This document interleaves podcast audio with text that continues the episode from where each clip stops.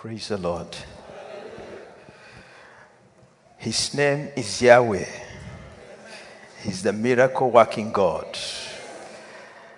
Come and do a miracle today. You are a powerful healer. Come and heal so powerful today. Father, we thank you. We give you praise. We honor your holy name. Abba, Father, we feel humbled in your presence this afternoon. You deserve honor and glory. You deserve praises. The great I am, the glorious King, the most holy God, the everlasting one. From eternity past to eternity to come, you never change. Lord, we give you praise. We honor your holy name, Lord. Jehovah Gibor, we thank you. Jehovah Shammah, we thank you. Jehovah Tsidkenu, we thank you. Jehovah Nisi, thou art great. Jehovah Elohim, you are good. Jehovah Adonai, we thank you this afternoon. Jehovah Ebenezer, we thank you. We give you honor, we glorify your name. Father, come and touch our lives so powerfully tonight. Thou art the great King, thou art the everlasting one. Father, speak to your people, speak to us. Here we are in your presence, King of glory. We look unto you, King, that you minister to us. Thank you for the privilege of hearing from you this afternoon, Lord. We honor your name, we glorify thee. In Jesus' name we pray. May God bless you so much. Amen.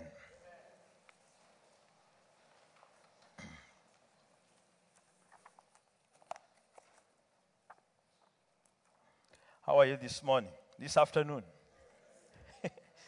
Praise the Lord. Maybe somebody thinks I've, uh, I've inherited some more money, the properties of sleeping during the day. So when I wake up in the afternoon, I say good morning. I thank God this afternoon for the time that we have. I want this morning for us to share on the subject of a priestly life. A priestly life. Now, the moment we talk of priests, what rings in the minds of many people we have got somebody in a rope and so many things, vestments. And indeed, we are going to talk about it today. Praise the Lord. I want us to turn to the book of First Peter, chapter 2.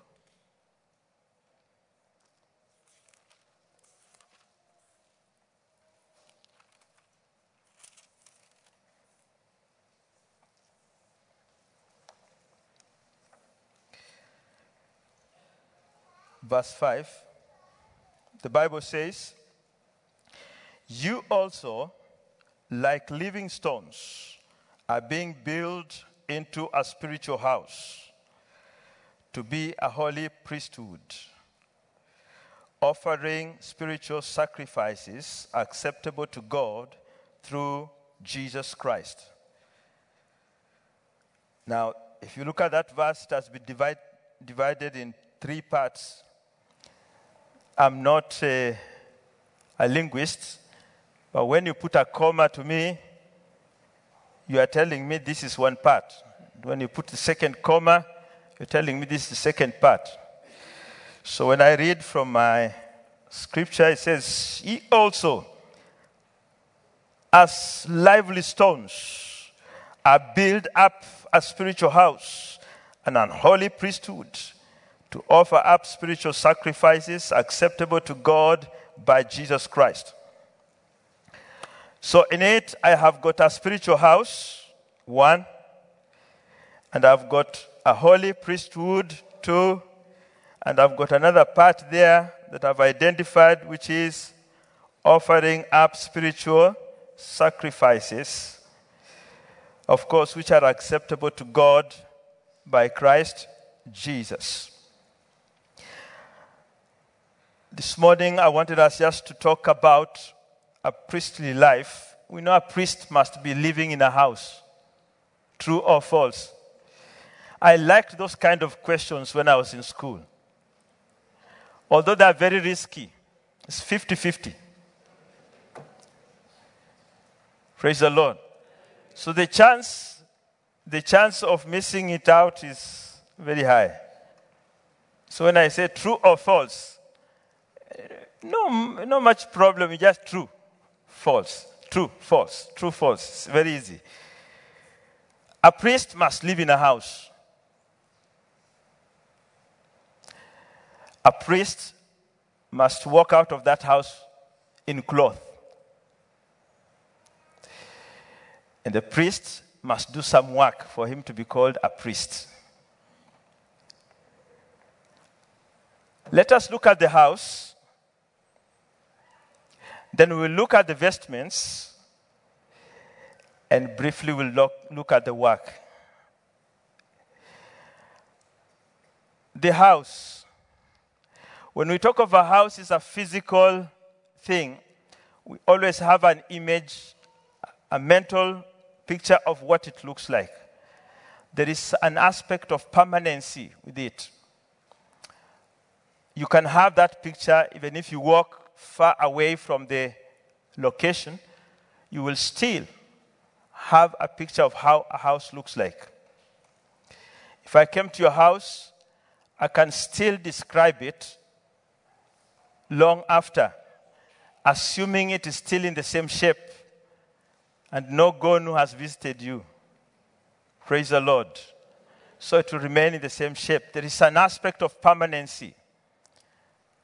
We can kind of define it. If you look at the vestments, the cloth, it's more of defining your style. The cloth kind of define your style.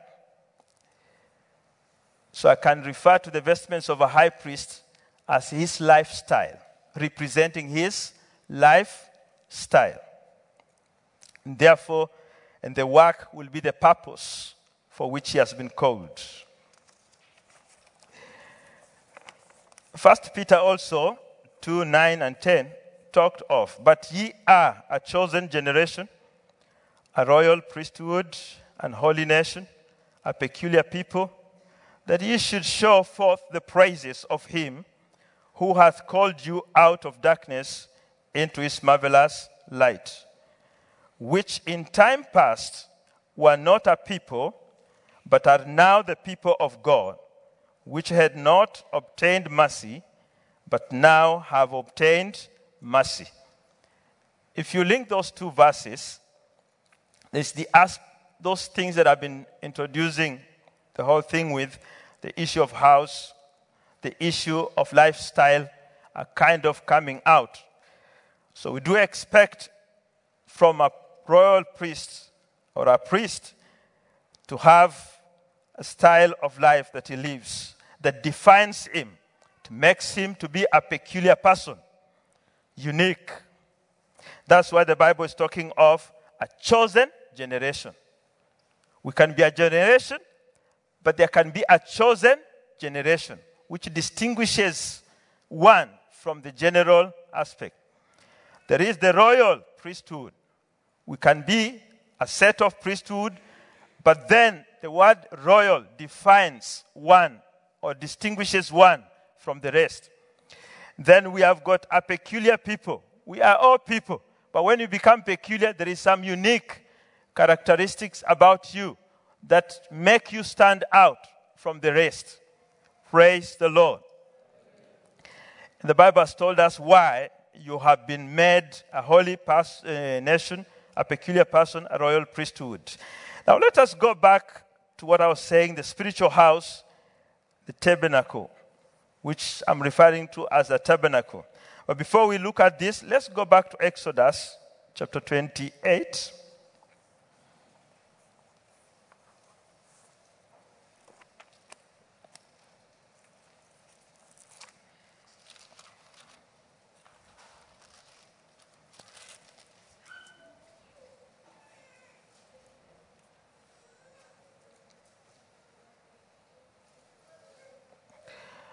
Verse 8 And let them make a sanctuary that I may dwell among them, according to all that I. Sh- is that. Should be 15. Something like 28 6 says what? Make the ephod of gold and of blue, purple, scarlet, yarn, the finely twisted linen. Now, verse 28, verse 6 is trying to define the various aspects that were supposed to be included.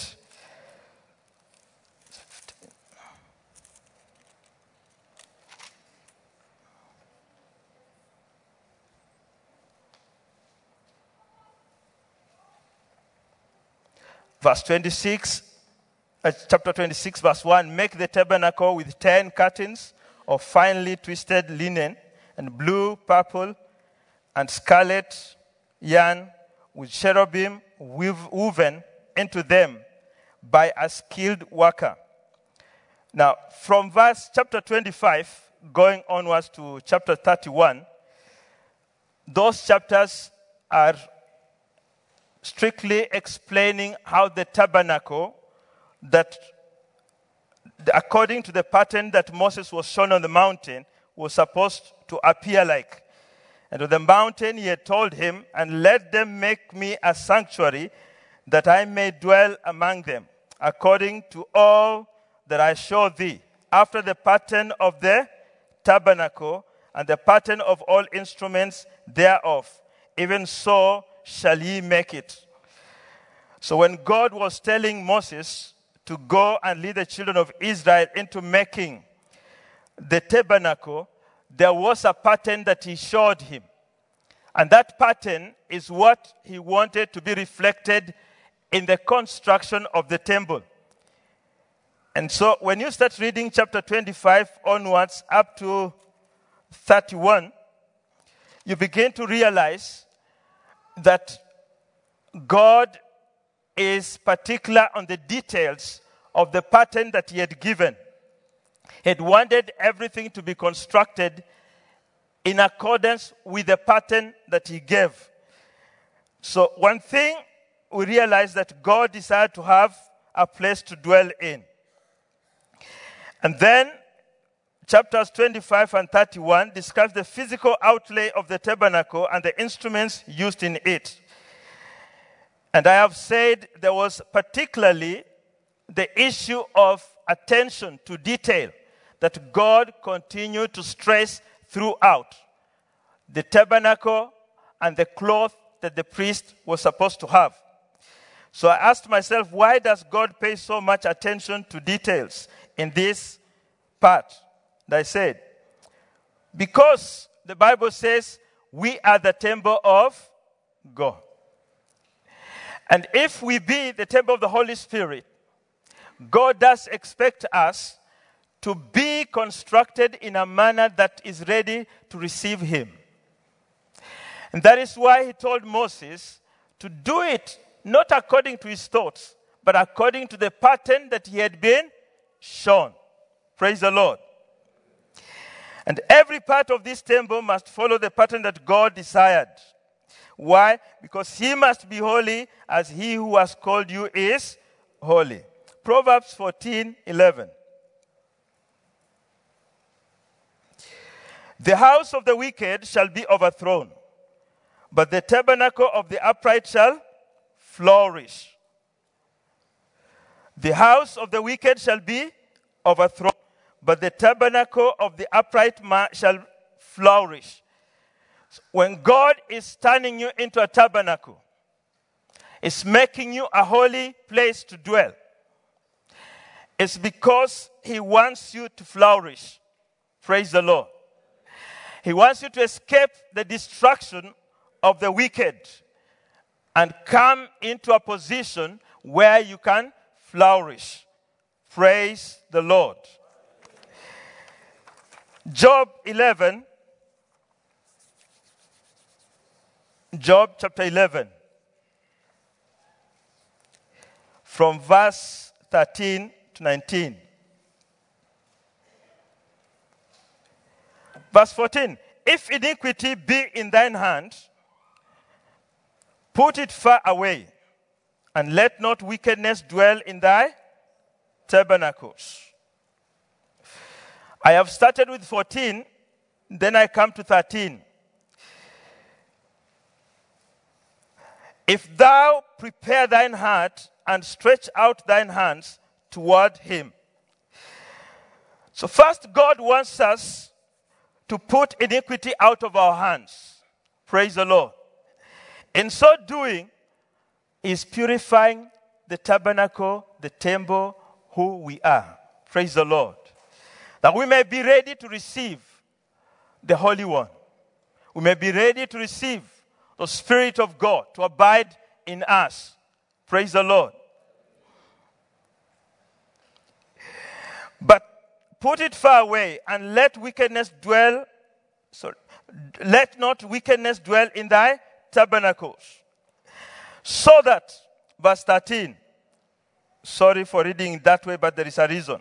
So that if thou, thy, thou prepare thy heart, if you have gotten rid of iniquity and your heart is prepared, you can stretch thy hands towards him.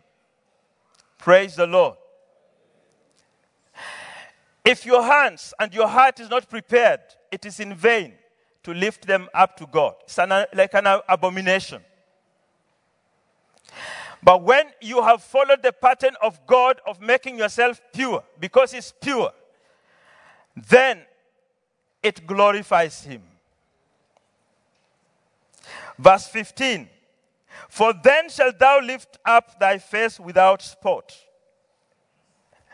You will have the confidence to come before God without feeling any guilt in your heart. Why? Because you cleansed yourself, you got rid of iniquity from your heart. The tabernacle that you are setting aside for God, follow this pattern of holiness and righteousness. It is ready to receive Him. It is unashamed to be in the presence of God. So you have every confidence to come before Him without fear. Yeah, thou shalt be steadfast and thou and shall not fear. That means you will be bold as you come before God. Praise the Lord. You will be bold as you come before God. And there will be no fear. Verse 16. Because thou shalt forget thy misery and remember it as waters that pass away. Because thou shalt forget thy misery and remember it as waters that pass away. I thank God. Maybe there are people whose lives have been undergoing some form of misery or another. But the Bible is saying if you're following the, the pattern of God, making yourself pure, getting rid of sin, iniquity from you, you'll have the confidence of lifting up your hands to Him. Praise the Lord. And if you have the confidence of lifting your hands to Him, calling unto Him, you'll not be ashamed because there will be no spot on your face. Praise the Lord. There will be nothing that the accuser can come and say, Yes, he's lifting his hands to you, but see this. No, it will have gone. For that reason, the misery that was coming your way will not be there. Now, I was looking at this, and the Bible was saying, like the water, let's read it again, and, and remember it as waters that pass away. So, what came to my mind was Oman. Oman in the month of June. If you have water and pour on the sand and walk for 20 minutes and come back to that place, will there be anything informing you that there was water there? If you just drop some water on the, on the, on the, on the sand, evaporation will have blown it away. Praise the Lord. So, the same way you'll be searching for where the water is in the sand, is what the Bible is saying will happen to your misery. it will disappear for you not to trace it again.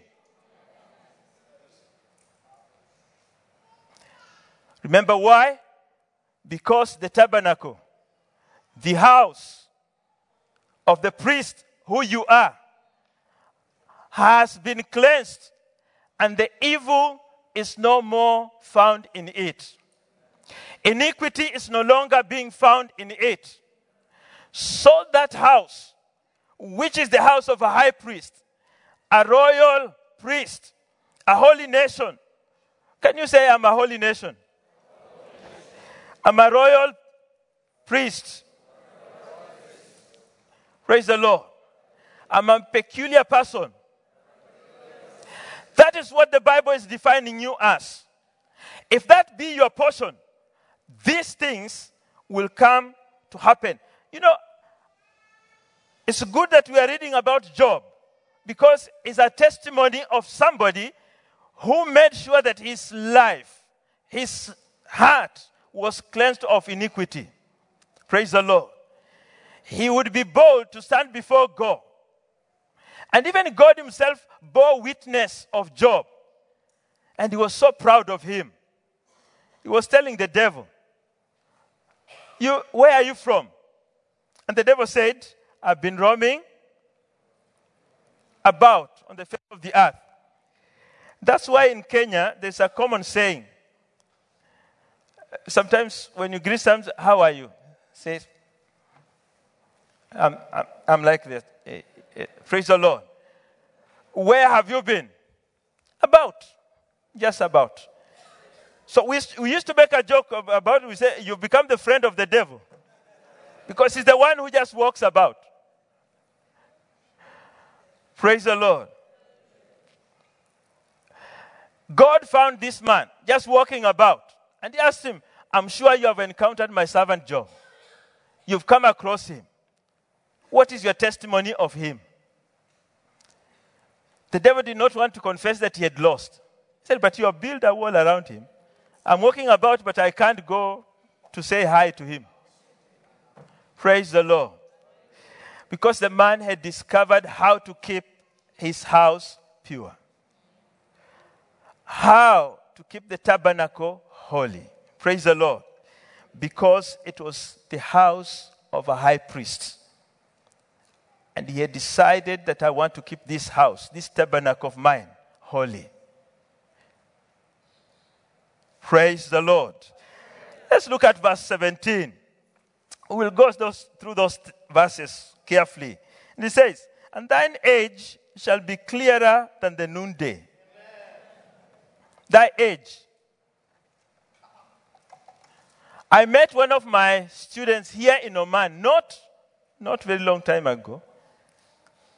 He could be around 20. There. I'll not tell you my age. Praise the Lord. I looked at this boy, and he looked like slightly my younger brother, two years younger than me. He looked at me and said, you, you, you don't change. He said, Of course, I don't change. Because the person who stays in me is the same yesterday, today, and forevermore. Praise the Lord. Of course, we will grow old, but because the tabernacle is clean, our lives will look like they're bright, ever growing brighter and brighter and brighter. Praise the Lord.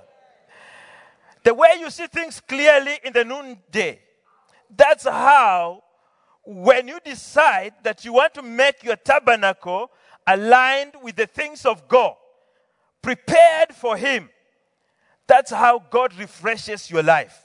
Praise the Lord.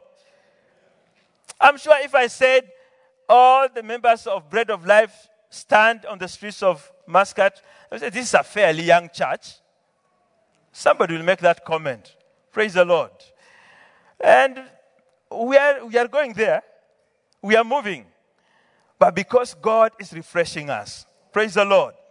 Something else happens. Thou shalt shine forth, though sorry, thou shalt shine forth, thou shalt be as the morning. In the morning, we are always being refreshed. Everybody feels refreshed in the morning. Praise the Lord. And that's what the Bible is saying that every time when your tabernacle is clean, that's the house of the high priest, you are always refreshed. Praise the Lord. Never complaining of exhaustion. There are some people, the moment you meet them at the place of work, ah, I'm tired. What did you come to do in the, your job? Because they are never refreshed. I don't know what work they do in the night.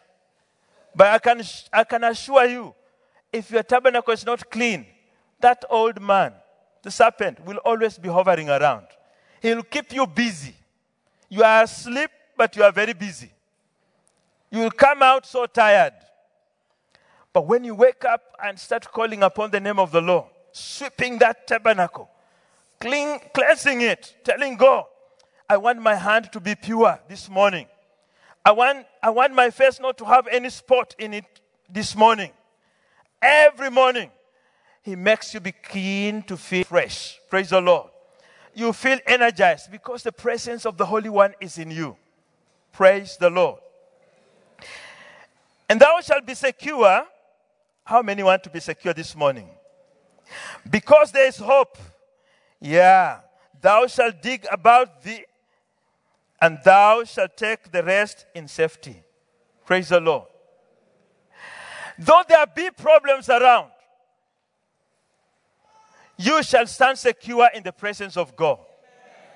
Why? Because you, as a holy nation, you abide in the tabernacle of God, which has been kept holy in itself. Praise the Lord. Something else that we come to see is in Job chapter four, uh, 5, verse 24 says, And thou shalt know that thy tabernacle shall be in peace, and thou shalt visit thy habitation, and thou shalt not sin. Peace shall surround you because your habitation, your tabernacle is clean. Praise the Lord. Praise the Lord. That tabernacle that God has kept in you, He keeps making clean because the Bible says, We are the temple of the Holy Ghost. Know ye not, know ye not that you are the temple. Know ye not, know ye not that you are the temple of the Holy Spirit. Praise the Lord. That is what God is asking us this morning. Shall we come to a point where our house, the habitation of the Holy One, is made clean in our lives? Where the inner being is always refreshed by His presence, where we feel the presence of God always lifting us up through those difficult moments. We said there's a time that people walk and they feel miserable. But the Bible has told us very clearly in the book of Job, and Job himself also went through um, a very difficult time. But if we have kept our house right with God, the misery will disappear. Praise the Lord. Because He has swept it away from us. We shall be kept confident of His presence forevermore. Praise the Lord. So in Job 5 24, we have said, Thou sh- shalt know that thy tabernacle shall be in peace, and thou shalt visit thy habitation and shall not sin.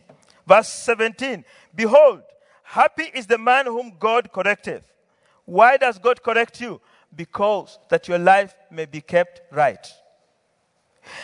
Therefore, despise not thou chastening, the chastening of the Almighty he doesn't want you to despise that because it brings you to an understanding with Him. Let me read from the NIV. Blessed is the one whom God corrects. So do not despise the discipline of the Almighty. For he wounds, but he also binds up. He injures, but his hands also heal. Whenever I used to look at this verse, I would wonder, how can God wound me? And then I looked at myself, I said, when you go to the hospital, sometimes you have had a wound. Praise the Lord. And the doctors are very, very loving. But they can also be very firm with their decision. The wound is healing, is hardening, but they realize that there's an infection.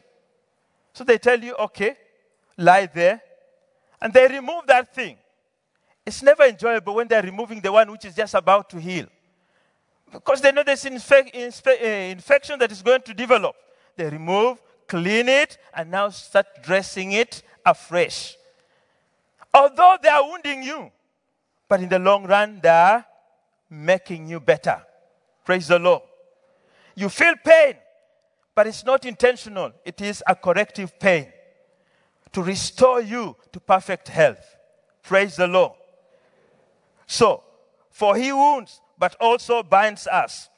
He injures, but his hand also heals us. 19. From six calamities will rescue. In seven, no harm will touch you. Maybe you have just gone through two calamities and you are saying, okay, let me wait for the next four. But even those two, He wants to heal you from them. Praise the Lord. He wants to make you have the joy of your salvation.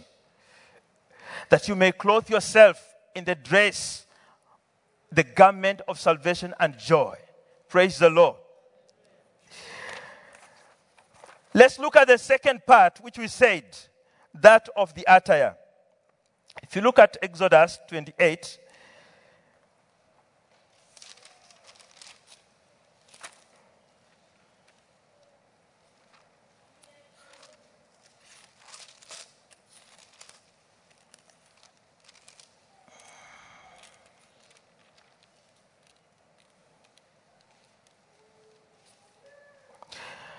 Verse 29. Whenever Aaron enters the holy place, he will bear the names of the sons of Israel over his heart on the breast, piece of decision as continuing memorial before God. Praise the Lord. Now, the vestment of a priest was so elaborate. We had that headgear, the turban, we had the blue ribbon, then we had the breastplate with stones there. On each of them, special stones. Each one of them had the name of one of the tribes of Israel. Praise the Lord.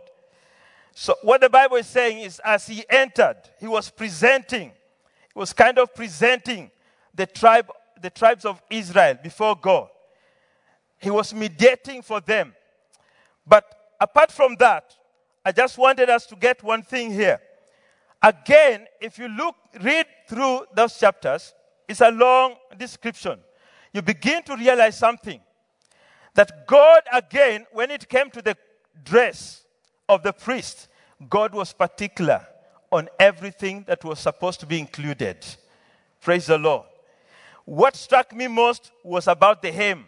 He talked of how the hem will be sewn with a bell and a pomegranate. A bell and pomegranate around it. I was wondering, why can't he just put bells on one side and the other thing on the other side, and that is it? But God was very specific on how he wanted it. Now, that detail, that specific nature, is what is striking me. Why is God so keen to see that the vestment, the dress of the priest, is also perfect? It's because our lifestyle, I said, the the, the vestment will reflect the lifestyle that we have. Praise the Lord. Because that's our style that we walk with. People see us the way we appear. And so, this dressing, God is laying an emphasis on it because you must reflect His nature. Praise the Lord. Somebody said Christianity is a lifestyle. Now, the order of arrangement, especially the hem, was something to meditate upon as you read. The men chosen to put together this vestment, the Bible says, were men of special abilities as God gave them. So that means as the man puts on that vestment, it is reflecting the workmanship of those that did it. How does that reflect to us as a church? Every Friday we sit here Every meeting we come, and people share with us the gospel. Praise the Lord.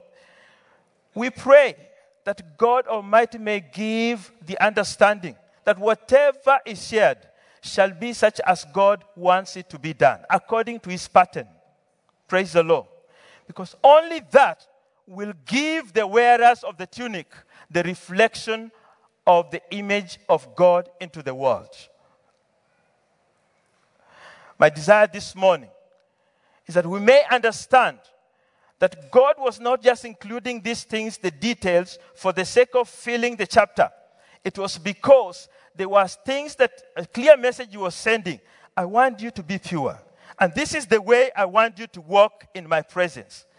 This is the life I want you to lead. This is the way I want you to reflect my image to the world. And that's what God is speaking to us this morning, this afternoon. That our life is not just our own, it's a reflection of who lives deep within us. Praise the Lord. And so that royal priestly garment that we are putting on must always reflect the image of God. Don't put another addition that God has not okayed. Praise the Lord. Let's not think of something else that we think will make it better. His pattern is perfect. Praise the Lord. Lessons to be drawn from the attire. It symbolized authority. Holiness and righteousness will give a believer legitimacy in exercising God's power. Praise the Lord. Because if the vestment, our lifestyle, will follow the pattern of God, then it will reflect the holiness of God. That in itself will give us a legal ground to call upon the power of God into our lives. Example, in the book of Acts, those guys who went and started telling the demons, eh, they said, in the name of Jesus that Paul preaches. What happened? The demons were bold and said, Jesus, we know. That one, we have no problem. We don't want him around us. Paul, we also know. But who are you? Because these people walked with an attire that was not according to the pattern of God. Praise the Lord. As a result, they were exposed it was not covering them fully. The holy pattern of God will allow you to walk in righteousness. The priestly gown that God is going to give to you, that you may dress yourself with, will keep you secure because it is anointed of God. Praise the Lord. Why do I say that? Because Moses, was instructed when Aaron and the sons come, must first of all be washed, cleansed. And then now the attire is put on them.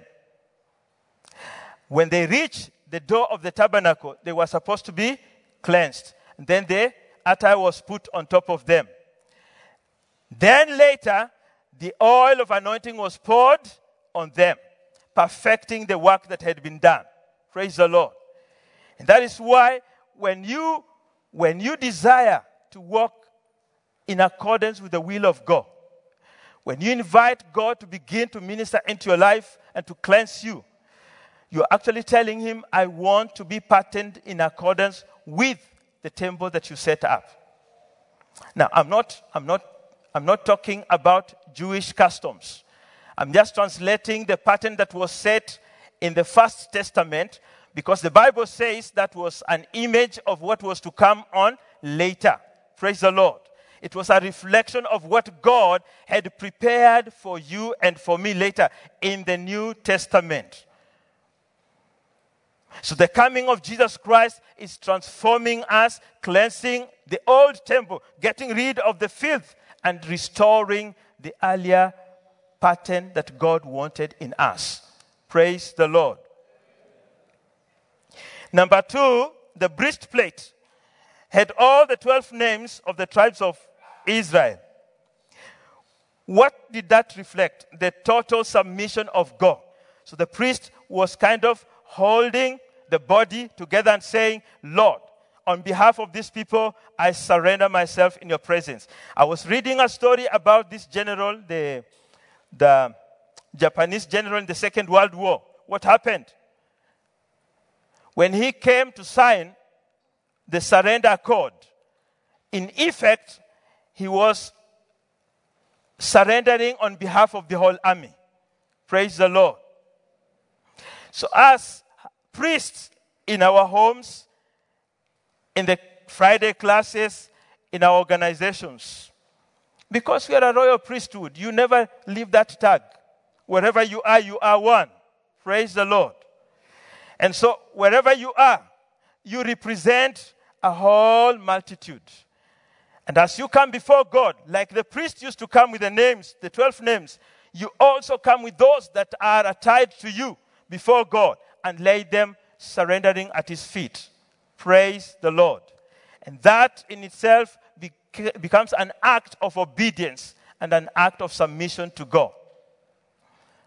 So the attire that you put on as a child of God carries along and represents many others who are tied to you, your children. If you're a father, that does it. Let's talk about, talk about two types of attires. In Ephesians 6, verse 10. Ephesians 6, verse 10. Paul says, Finally, my brethren, be strong in the Lord and in the power of his might. Put on the whole armor of God that he may be able to stand against the wiles of the devil. For we wrestle not against flesh and blood, but against principalities, against powers, against rulers of the darkness of this world against spiritual wickedness in high places. Wherefore, take unto you the whole armor of God, that ye may be able to withstand the evil day, and having done all to stand. Now, we were talking about the attire of the priest. But the priest does not remain in one attire throughout.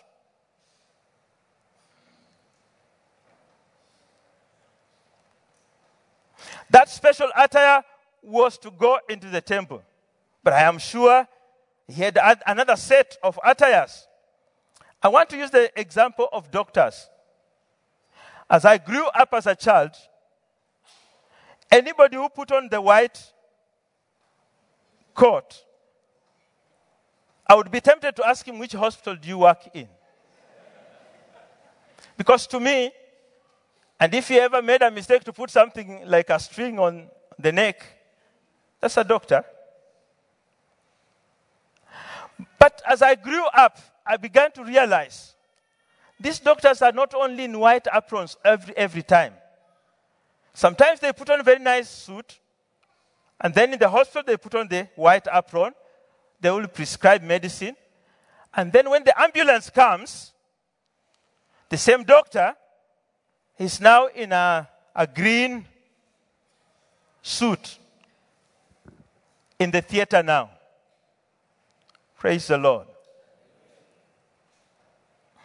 If you happen to be the one on the stretcher and you met this doctor in the street, you may have to ask, Are you the one I met in the street the other day? Because now the dress that he has is different. So I came to realize every task has got its own special way of being approached. Praise the Lord. That that pre, that that that that gown, that garment that was being described there was reflective of the nature that God wants in us. But it doesn't change our very nature. We remain the same person. Praise the Lord. That holy vessel that has been created, if you change the cloth, it will remain the same. The same way this doctor changes from the white coat into the green vestment when he's operating, even he doesn't want to touch you now. The, clo- the hands are with the gloves. Praise the Lord. Ready for the task at hand. That's an operation at that time. In Ephesians, Paul is talking about addressing God for this priest, the same priest. But the circumstances here now the situation here is different. It's a situation of war. And that is why he's talking of the armor. It's no longer that priestly gown. It is now the armor showing a military kind of situation, ready for war. But the same man is the same, the same, same tabernacle, the same, same high priest is still moving in those situations. Praise the Lord. This is also different from the attire of Colossians 3:12. Because the circumstance change. If you see Ephesians from 1 to 9, you can see the situation is not the same as the one he's trying to describe in 10, from 10.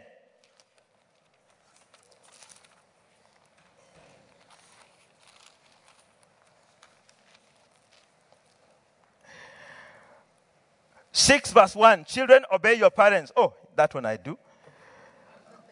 Honor your father and mother. Oh, that one I do. At this time, I don't need to fight.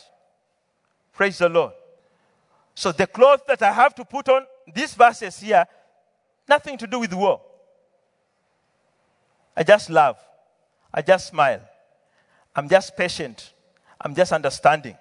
I'm just kind. I'm humble. But when it reaches this one now, he finally be strong in the Lord. Then you get surprised. But I was just loving my children. I was with my wife. My everything was okay. Why now? In and in his might, put on the full armor of God, so that you can take your stand against the devil's schemes. Why? Verse 12. For our struggle is not against flesh and blood. That means there's a struggle that we are going through. But against the rulers, against the authorities, against the powers. So there's a war that is being fought. In Colossians 3:12, therefore, as God's chosen people, holy and dearly loved, clothe yourselves with compassion, kindness, humility, gentleness, patience, bear. This was said last week. Praise the Lord. The attire is changing because of the circumstances. But we will go back to the same house, that holy house of a high priest. Praise the Lord. The vestment has changed, the circumstances have changed, but that does not preclude us from the house. We still go back to the same house where we have been designed to be royal priests. Praise the Lord. And that is the kind of life that we are going to experience. Circumstances are going to change. The situations we are going to interact with are going to be different. But our nature does not change. We must continue realizing that we are in this royal priesthood. We belong to a God that is concerned with us. In the book of Job, we saw how God had already prepared to protect us. Praise the Lord. That things will pass away. It will be like water that has just flowed. It has passed away. No more to be a concern to us. And as we come to the end, I would like us just to go back and revisit the book of Ma- uh, Matthew, chapter 22. Matthew 22.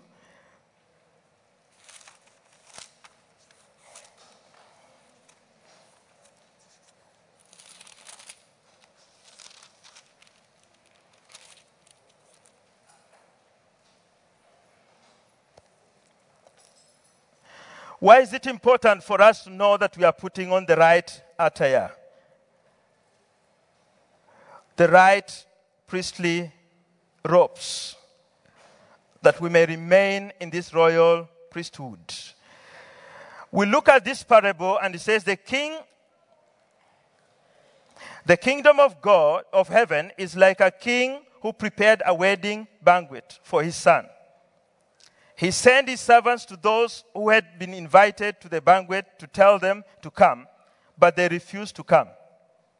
Then he sent some more servants and said, Tell the, those who have been invited that I have prepared my dinner. My oxen and fattened cattle have been butchered, and everything is ready. Come to the wedding banquet. But they paid no attention and went off. One to his field, another to his business, the rest seized his servants, mistreating them, and killed them. The king was enraged. He sent his army and destroyed those murderers and burned their city. I would like us to skip and go to verse 11. But when the king, sorry, let's read 10. So the servants went out into the streets and gathered all the people they could find, the bad as well as the good. And the wedding hall was filled with guests. But when the king came in to see the guests, he noticed a man there who was not wearing the wedding cloth. He asked, How did you get in here without wedding clothes, friend? The man was speechless. Church, I wanted us just to remind ourselves. You may have missed out everything, but what I want to say is this. We are talking about our lives. Are our lives reflective of the nature of God as we live in this world today?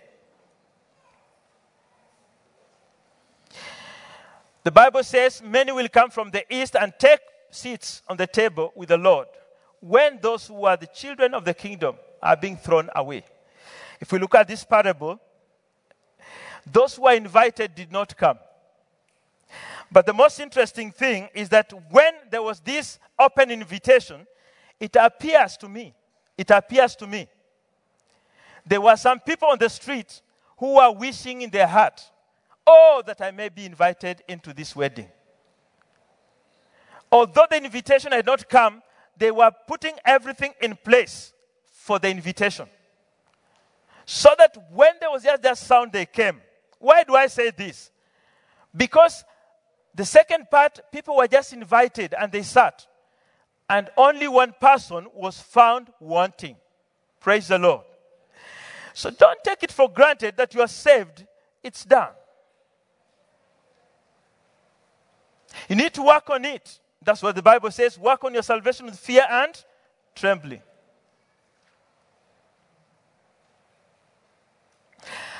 To secure that place.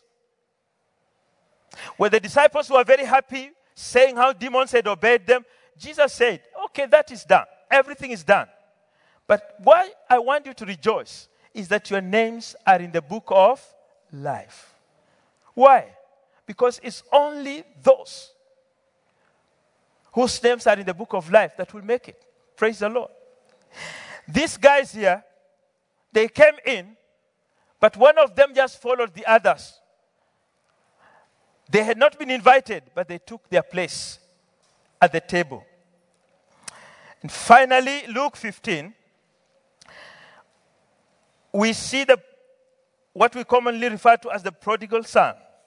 It was mentioned yes, last uh, two weeks ago. And I just want us to mention some few things there as we close.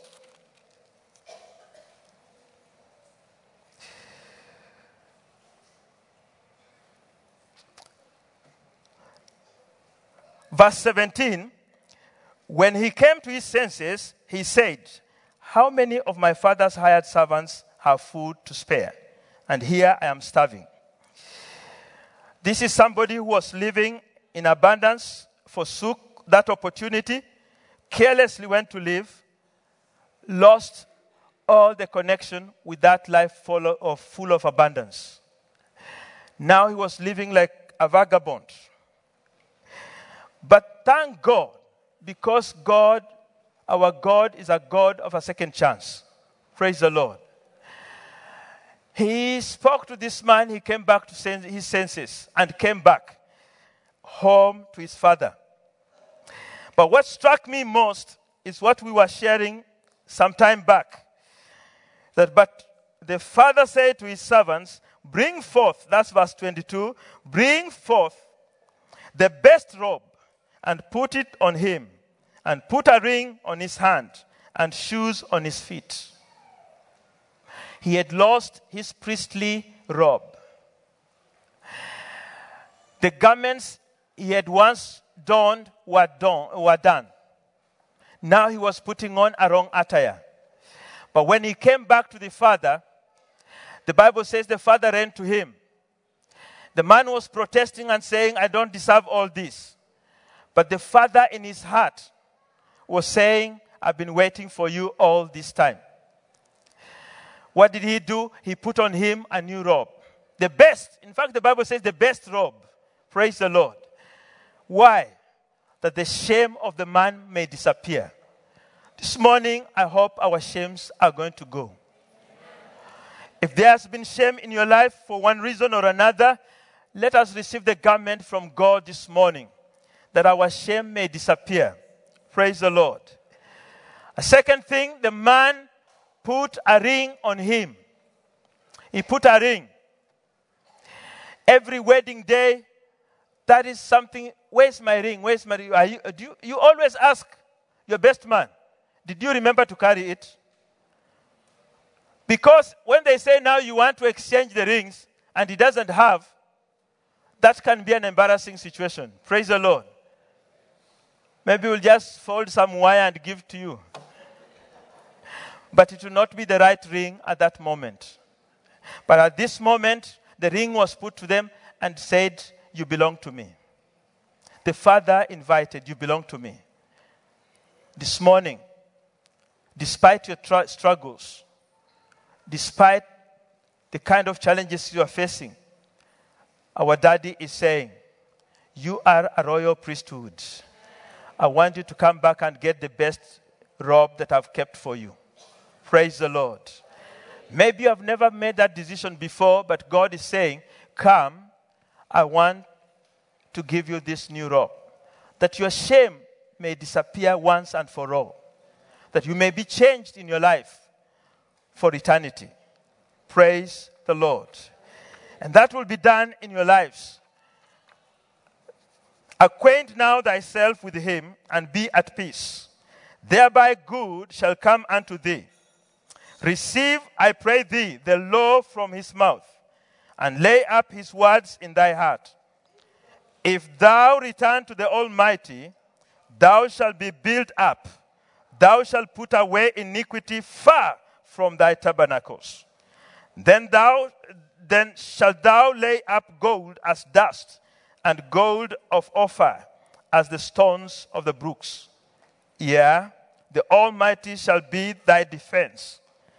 Thou shalt have plenty of silver, for then shalt thou have thy delight in the Almighty, and shall lift up thy face unto God. May the Lord give you that crown of joy.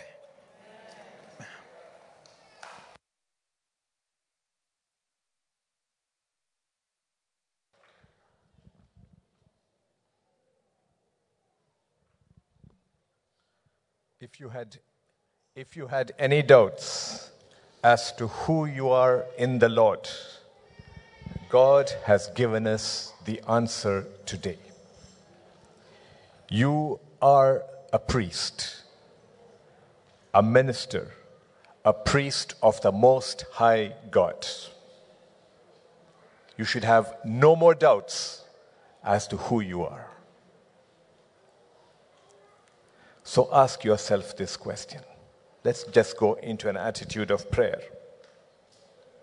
Ask yourself this today Do you really know that you are God's tabernacle? Do you know for sure that you are the temple of the living God? Search your heart and ask yourself that question.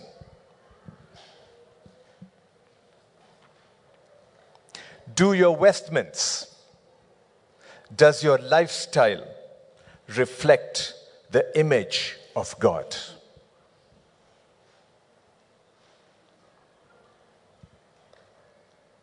When somebody sees you, do they see the image of God in your lifestyle and in my lifestyle.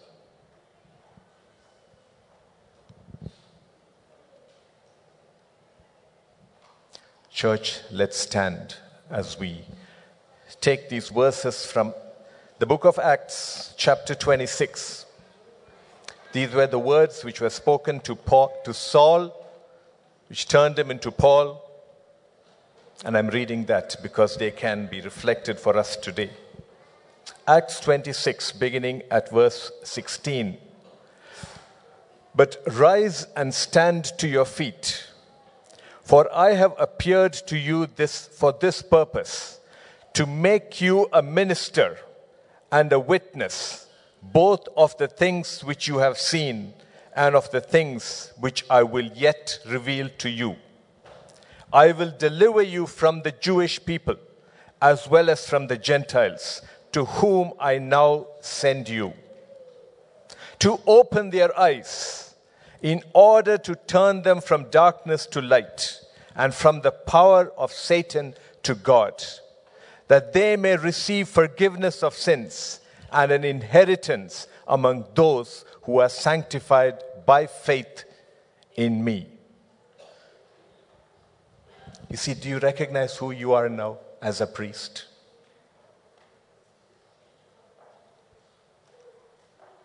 You have a task that's godly.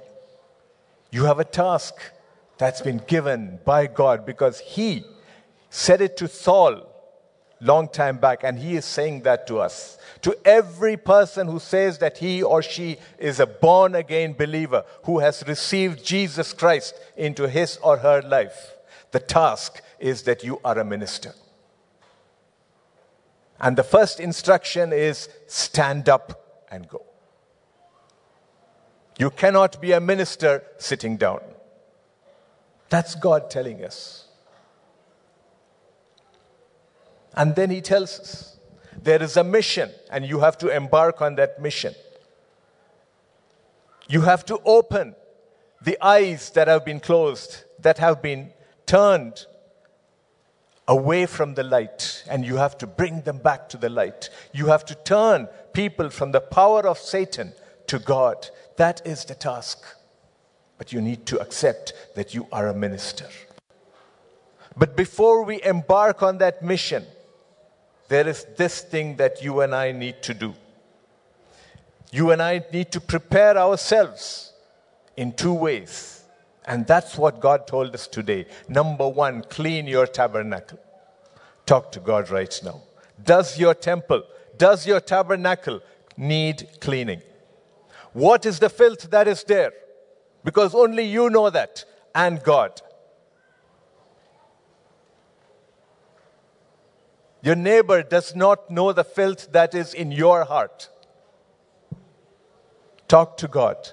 Because if you have to be a minister for the Lord, you need to clean your tabernacle first. Cleanse your temple, cleanse your tabernacle. Ask God to take away all the rubbish that is there, to burn it out. And then you need to determine to wear the right vestments. Your lifestyle must reflect the image of God. Whose lifestyle are you reflecting today?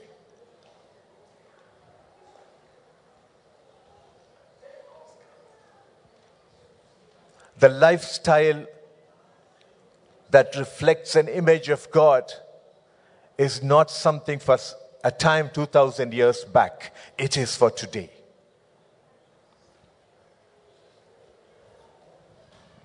Talk to God. Father, we thank you, Lord, that you have rem- reminded us once again that we are your ministers, Lord. It is you who's called us, Lord. And it is you who's given us the task to take your word to a grieving world, to take your word to a blind world, to take your word and turn people from the power of Satan to you, God. But Father God, before we do that, thank you, Lord, for telling us that we need to cleanse ourselves that our tabernacles, our temples need to be cleansed. And Father God, we ask you this day, Lord, take away that dross which is there in us, Lord. Burn it out, Lord Father. Cleanse our hearts. Create in us a clean spirit, Lord, a clean heart. Make it a place where you would be pleased to reside in, Lord Father. And Father God, where we need changing in our lifestyle, in our attitudes, in our language, Father God, I pray, Lord, help us to change, Lord. Help us that we don't fall back on our old lifestyle, Lord. Make us a new person, a new people, a royal priesthood, a peculiar people, ready to serve you at all times, Lord Father. We thank you, Lord, that you have not given up on us, Lord. We thank you, Lord, that you still care for us. We give all glory to you. Thank you, Father God, for your servant whom you use this day, Lord Father. Father God, we pray, Lord, that you will anoint him the more, Lord Father, that he will bring your words of wisdom to us, Lord Father, that we will listen to him and correct because we know that it is your words he's bringing, Lord Father. We thank you, Lord. Pour out your anointing upon him, Lord. Father God, we ask that you bless him and his family, Lord Father, that they shall continue to be a blessing to every one of us, Lord. We give all glory to you. Thank you, Father, for every one of us gathered here. And as we step out, Lord Father, help us to stand firm for you, Lord, to step out as ministers of your word. We give all praise, honor, and glory unto you. For in Jesus' name we pray. Amen. Amen. Let's share the grace. May the grace of our Lord Jesus Christ, the love of God, the fellowship of the Holy Spirit be with us now and forevermore. Amen. Surely goodness and mercy shall follow us all the days of our lives, and we shall dwell in the house of the Lord forever and ever. Amen. Church, let's move outside, please. Fellowship. Remember, medical practitioners and practicing nurses, I'd like to meet with you for a short while on the side of the church.